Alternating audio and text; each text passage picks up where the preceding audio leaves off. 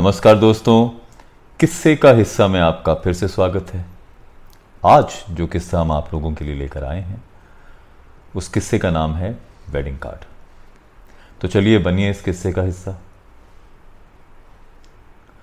Amitesh Sood weds Ragini Manoja. एक simple लेकिन elegant सा वेडिंग कार्ड था ये।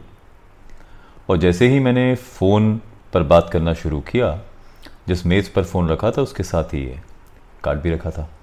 तो अक्सर आप फ़ोन पर बात करते करते इधर उधर अगर कुछ पढ़ने को मिल जाए तो उसे पढ़ने भी लगते हैं। स्वाभाविक सी बात है। खैर, मैं आज शाम ही शिमला पहुँचा था।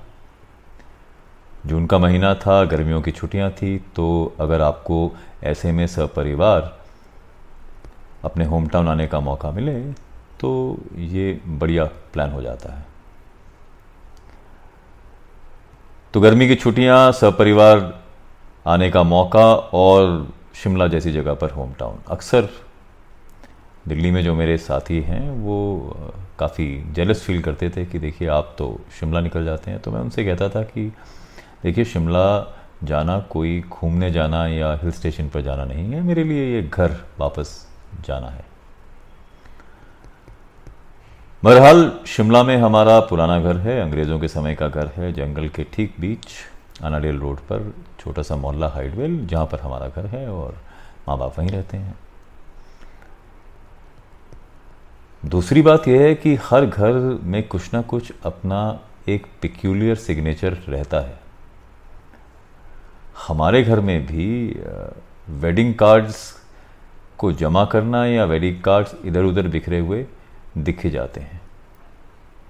ऐसा नहीं है कि ये वेडिंग कार्ड्स इकट्ठा करना कोई हॉबी है किसी की, पर इसका यूज़ निकाल लिया जाता है। अगर कोई बहुत ही बेहतरीन बढ़िया ग्रामेज वाला you know wedding wedding card है तो उसे डस्ट पैन की तरह इस्तेमाल किया जाता है। पतला दुबला वेडिंग कार्ड हो तो उसे दो तीन बार तरोड़ मरोड़ कर मेज़ के नीचे घुसा दिया जाता है उसका संतुलन ठीक करने के लिए। बहुत से वेडिंग कार्ड हमारे घर में टेलीफोन डायरेक्टरी की तरह भी काम करते हैं। जिस तरफ़ कुछ नहीं लिखा होता, उस तरफ़ टेलीफोन नंबर नोट कर दिए जाते हैं। तो मैं इस बात को लेकर हैरान था कि अभी इस वेडिंग कार्ड के साथ ऐसा कुछ नहीं हुआ। बहरहाल, फ़ोन पे बात की, दोस्त का फ़ोन था और अक्सर मेरे शिमला पहुँचते ही हम यार दोस्त मिलने जुलने का कार्यक्रम बना लेते हैं। और कहीं कहीं बार मोबाइल का नेटवर्क यहाँ थोड़ी प्रॉब्लम क्रिएट करता है, इसलिए लैंडलाइन पर बात करने का प्रचलन है। तो हमने अगले दिन का कार्यक्रम तय किया और फ़ोन रख दिया। मैं जब शिमला में रहा करता था, जब स्कूल और कॉलेज के दिन थे तो मुझे अपना ये घर और ये घर के आसपास का इलाका बेहद पसंद। क्योंकि एक शेड्यूल था, एक रूटीन थी जो हम फॉलो करते थे यहाँ पर। तो इस बार मैं ये प्रण बनाकर आया था कि चाहे हम दिन भर जितनी भी मस्ती करें यार दोस्त, पर मैं सुबह उठकर अपनी मॉर्निंग वॉक अपनी जॉग अपना कार्यक्रम इस बार ज़रूर पूरा करूँगा। अक्सर जब आप छुट्टियों पर जाते हैं तो आप थोड़े से लथाजिक हो जाते हैं केयरलेस हो जाते हैं। लेकिन मैं इस बार मन बना कर आया था, क्योंकि ऐसा लग रहा था कि हम हफ़्ता, डेढ़ हफ़्ता यहाँ रुकेंगे। दूसरी बात यह है कि शिमला में जहाँ पर मेरा घर है, ये इलाका अभी भी पूरी तरह से एकांत है। कैनेडी हाउस से अनाडेल रोड पे आए या चौड़ा मैदान जहाँ सिसिल होटल है, वहाँ से आप अनाडेल रोड पर आएँ। तो अनाडेल रोड की स्टार्टिंग में ही हमारा ये घर है और फिर ये रास्ता जो है, नीचे अनाडेल की तरफ़ जाता है। अनाडेल में आर्मी का ट्रेनिंग सेंटर आर्ट्रेक है। इसलिए ये बहुत ही महत्वपूर्ण जगह भी है। एक समय शिमला वेस्टर्न कमांड हुआ करता था, फिर वेस्टर्न कमांड में आग लगी।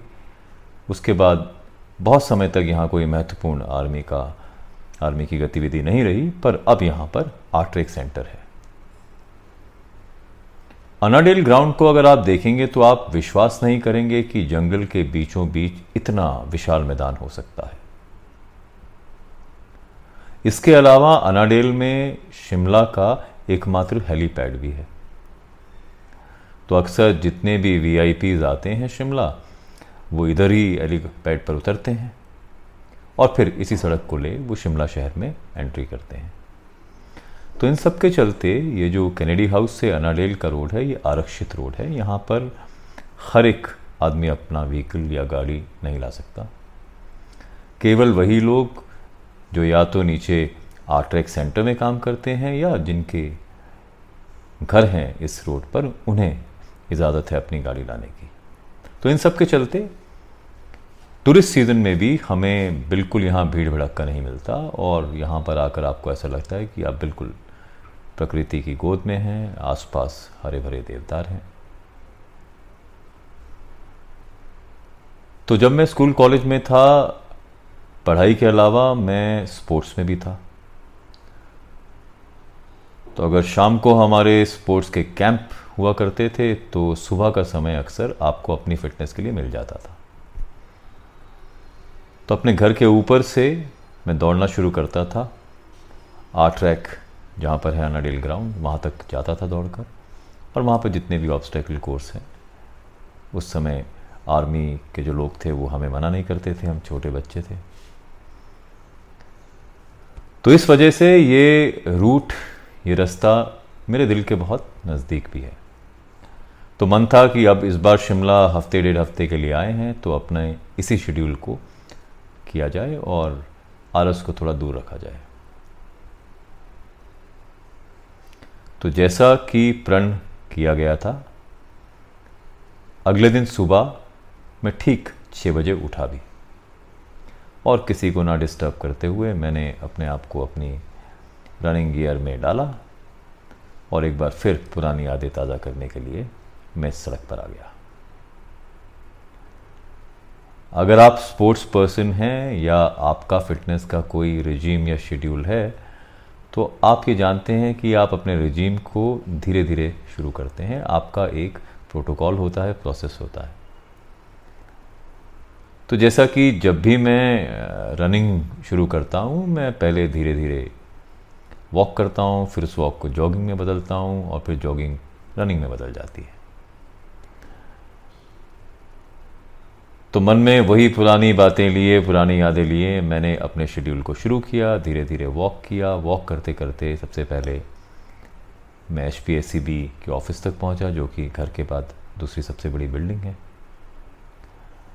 H P S C B office के बाद एक दो बंगलोज दिखाई देते हैं आपको लेफ़्ट तरफ़ पे, जो कि या तो किसी एक्स सर्विस पर्सन के हैं या कुछ ऐसे लोगों के हैं, जो अब शायद प्लेन्स में बस गए हैं और घर को केयर टेकर्स के भरोसे छोड़ दिया है।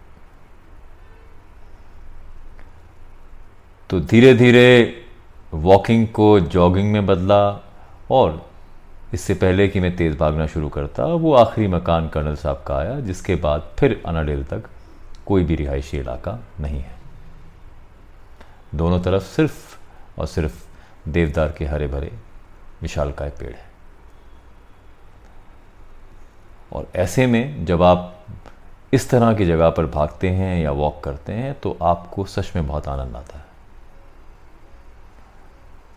जून का महीना जहाँ बाकी सब जगह गर्मी की मार शिमला में और ख़ास तौर पर इस इलाके में ठंडी ठंडी हवा और बेहतरीन मौसम का लुत्फ़ आप उठा सकते हैं। और मैं वही कर रहा था। तो जैसा कि मैंने बताया कि वो जो कर्नल साहब की कोठी आती है, बंगलो आता है, उसके बाद फिर अनाडेल तक रास्ते में कोई रिहायशी इलाका नहीं है। हाँ एक दो जगह से पगडंडियाँ उतरती हैं, छोटे रास्ते उतरते हैं, जो आसपास जंगल में जो छोटे छोटे कुछ एक गाँव हैं, उन तक आपको पहुंचाते हैं। हालाँकि टूरिस्ट स्पॉट्स बीच में कुछ बनाने की कोशिश हुई थी।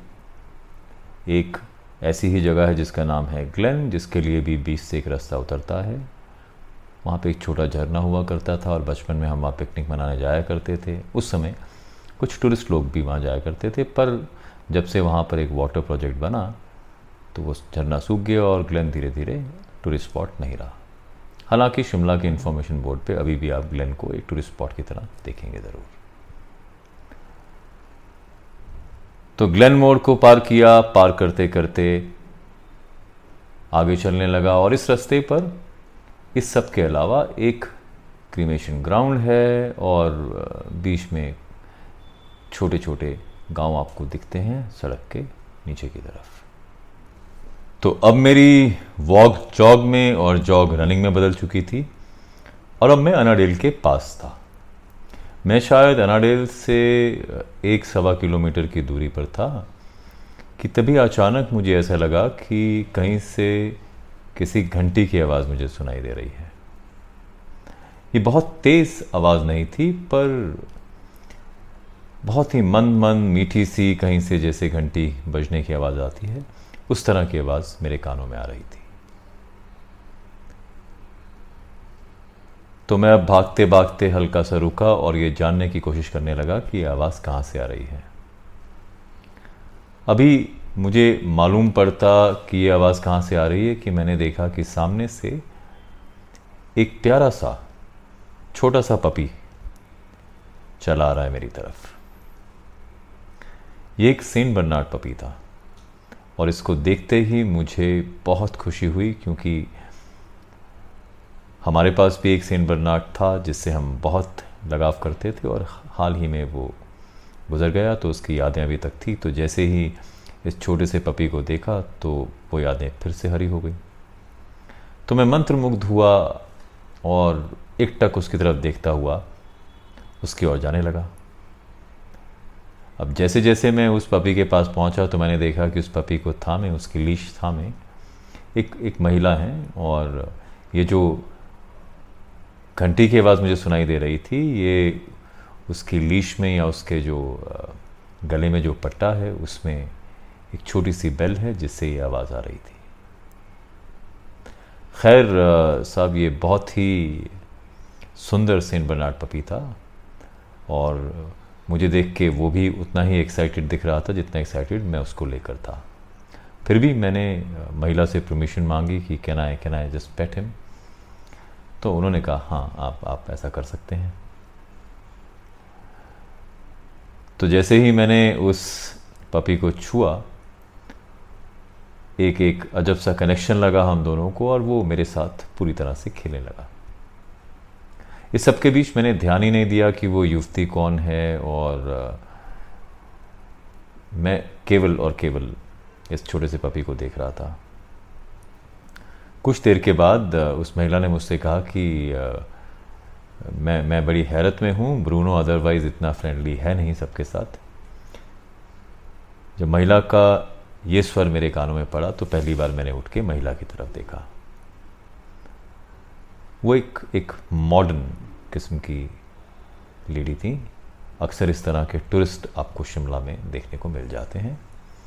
इस इलाके में मुझे इस तरह के लोग पहले नहीं दिखे, क्योंकि या तो यहाँ पर डिफेंस के लोग हैं या फिर आमतौर पे गाँव के लोग इस तरीके से they don't dress up like this so मुझे ऐसा लगा कि हो सकता है कोई टूरिस्ट हो।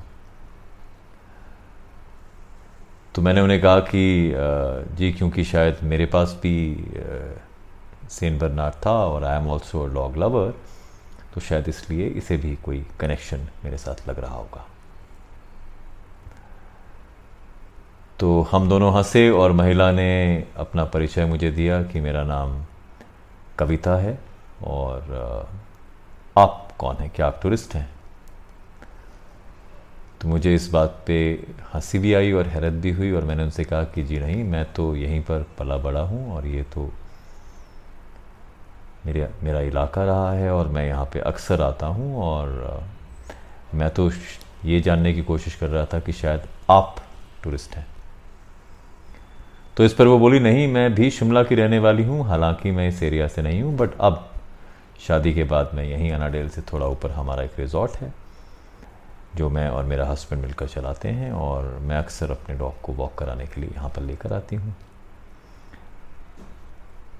फिर उन्होंने मुझसे पूछा कि आप कहाँ रहते हैं? तो मैंने उन्हें बताया कि मैं इसी रास्ते पर कनेडी हाउस से कुछ पहले हमारा एक छोटा सा मोहल्ला है हाइडवेल जहाँ पर मेरा घर है। तो इस पर कविता उनका नाम कविता था तो कविता इस पर हैरानी से बोली कि, अरे, उस जगह पर तो हमारे भी एक अंकल रहते हैं। तो मैंने कविता से कहा कि, कविता, हाइडवेल एक छोटा सा मोहल्ला है और हम सब लोग घर की तरह हैं। तो ऐसा हो ही नहीं सकता कि मैं आपके अंकल को नहीं जानता हूँ तो आप मुझे बताएँ, कौन है आपके अंकल वहाँ? जैसे ही कविता ने अंकल का नाम बताया तो मेरी हँसी छूट गई। तो मैंने कविता को कहा कि कविता, वो अंकल आपके मेरे फादर हैं, जिनकी आप बात कर रही हैं। तो ये एक छोटी सी दुनिया है, आपको मालूम भी नहीं होता, पर कहीं ना कहीं, कभी ना कभी, कोई ना कोई आपके रिलेशन में किसी न किसी से आपका नाता निकल ही जाता है। तो इस पर कविता ने अपने फादर का नाम बताया, उनके बारे में थोड़ी सी इंट्रोडक्शन दी तो मुझे अब धीरे धीरे याद आने लगा कि हाँ जिन शख्सियत की ये बात कर रहे हैं, वो तो मेरे फादर के कॉलीग और फ्रेंड रह चुके हैं और पहले हम उनके घर शायद जा भी चुके हैं और अब मुझे याद आने लगा कि शायद मैं उनके घर गया हूँ या ये दो बहनें हैं जिस पर उसने कहा हाँ हम हम दो बहनें हैं। तो अब अब कविता भी थोड़ी कंफर्टेबल हो गई थी। उन्होंने मुझसे कहा कि शायद आप उनके छोटे बेटे हैं, क्योंकि जो आपके बड़े ब्रदर हैं, उनसे तो मेरी फिर भी बातचीत है या मैं उन्हें जानती हूँ। तो मैंने हामी भरी कि हाँ आप बिल्कुल ठीक बोल रही हैं। तो देखिए, छोटी सी बात और छोटी सी दुनिया। तो एक बार फिर मैंने ब्रूनो को हाय और बाय किया, कविता से विदा ली। मैं अपने रास्ते अनाडेल की तरफ़ और कविता ब्रूनो को थामे, कैनेडी हाउस की तरफ़ निकल पड़ी। अनाडेल के रास्ते में बाई और अब मुझे एक क्रीमेशन ग्राउंड दिखा। क्रीमेशन ग्राउंड क्रॉस करने के बाद मैं अनाडेल ग्राउंड पहुँचा। एक बार फिर उस हरे भरे विशाल का ग्राउंड को देखकर मुझे बहुत खुशी हुई। हालाँकि इस बार मुझे अंदर नहीं जाने दिया गया। गेट पर संतरी खड़े थे जिन्होंने कहा कि अभी अंदर इंस्पेक्शन का काम चल रहा है तो आज आप अंदर नहीं जा सकते। मैंने उनसे विदा ली और कहा, कोई बात नहीं, अब तो हमारा जब तक शिमला में हूँ, यहाँ आना जाना लगा रहेगा तो आज नहीं तो कल अनाडेल के अंदर जाया जाएगा। तो कुछ देर अनाडेल के आसपास के इलाकों में घूमने के बाद, मैं उसी रूट से वापस अपने घर आ गया।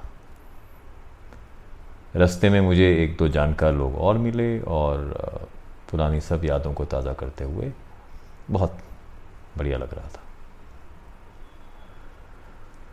घर आके ब्रेकफास्ट हुआ फ्रेंड्स के साथ बात हुई प्रोग्राम बना और फिर पूरा दिन उसी तरीके की मसरूफियात में गुजरा। माल रोड जाया गया और बाकी काम निपटाए गए। और अक्सर हम ये कोशिश करते हैं कि चाहे दिन भर हम यार दोस्तों के साथ रहें, अगर शिमला में हैं तो डिनर फिर घर पर किया जाए ताकि माँ बाप को भी लगे कि हम लोग शिमला में